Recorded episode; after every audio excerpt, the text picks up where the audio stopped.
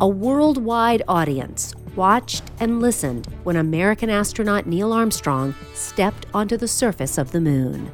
It's one small step for man, one giant leap for mankind. This is Innovation Now, bringing you stories behind the ideas that shape our future. On the 50th anniversary of the first moon landing, the United States Postal Service released two new stamps to celebrate the historic milestone. One stamp features Armstrong's iconic photograph of Buzz Aldrin in his spacesuit on the surface of the moon. The other stamp is a photograph of the moon, taken in 2010 by Gregory H. Revera from his home in Madison, Alabama. The landing site of the lunar module Eagle in the Sea of Tranquility is marked on the stamp with a dot.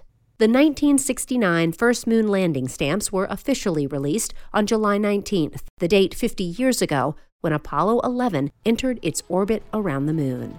The dedication ceremony was held at Kennedy Space Center Visitor Complex in Florida.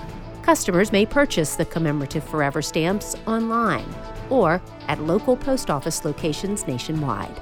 For Innovation Now, I'm Jennifer Pulley. Innovation Now is produced by the National Institute of Aerospace through collaboration with NASA and is distributed by WHRV.